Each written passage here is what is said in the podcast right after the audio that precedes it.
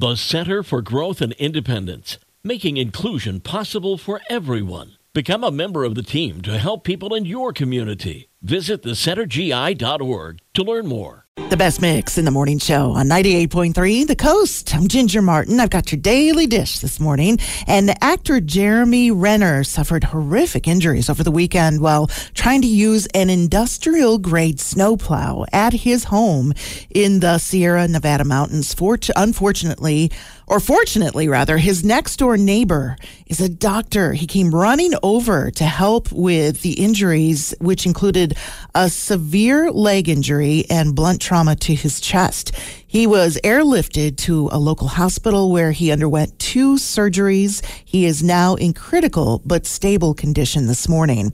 Also in critical condition this morning, 24 year old Buffalo Bills safety Damar Hamlin after undergoing cardiac arrest during last night's game against the Cincinnati Bengals after a tackle. So Hamlin got up and then he fell backwards. Medical staff were on the field within 10 seconds and were able to give him CPR.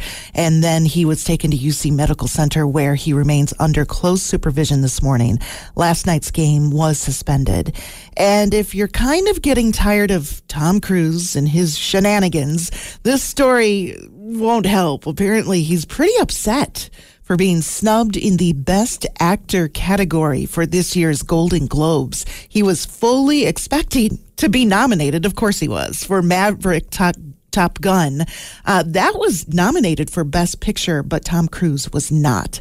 Hopefully, uh, Tom doesn't have any weird shenanigans planned for the Golden Globe ceremony. I guess we will find out. It is one week from tonight when it airs on NBC. And that is your daily dish for this Tuesday of the new year on 98.3 The Coast. Brandon Heenan.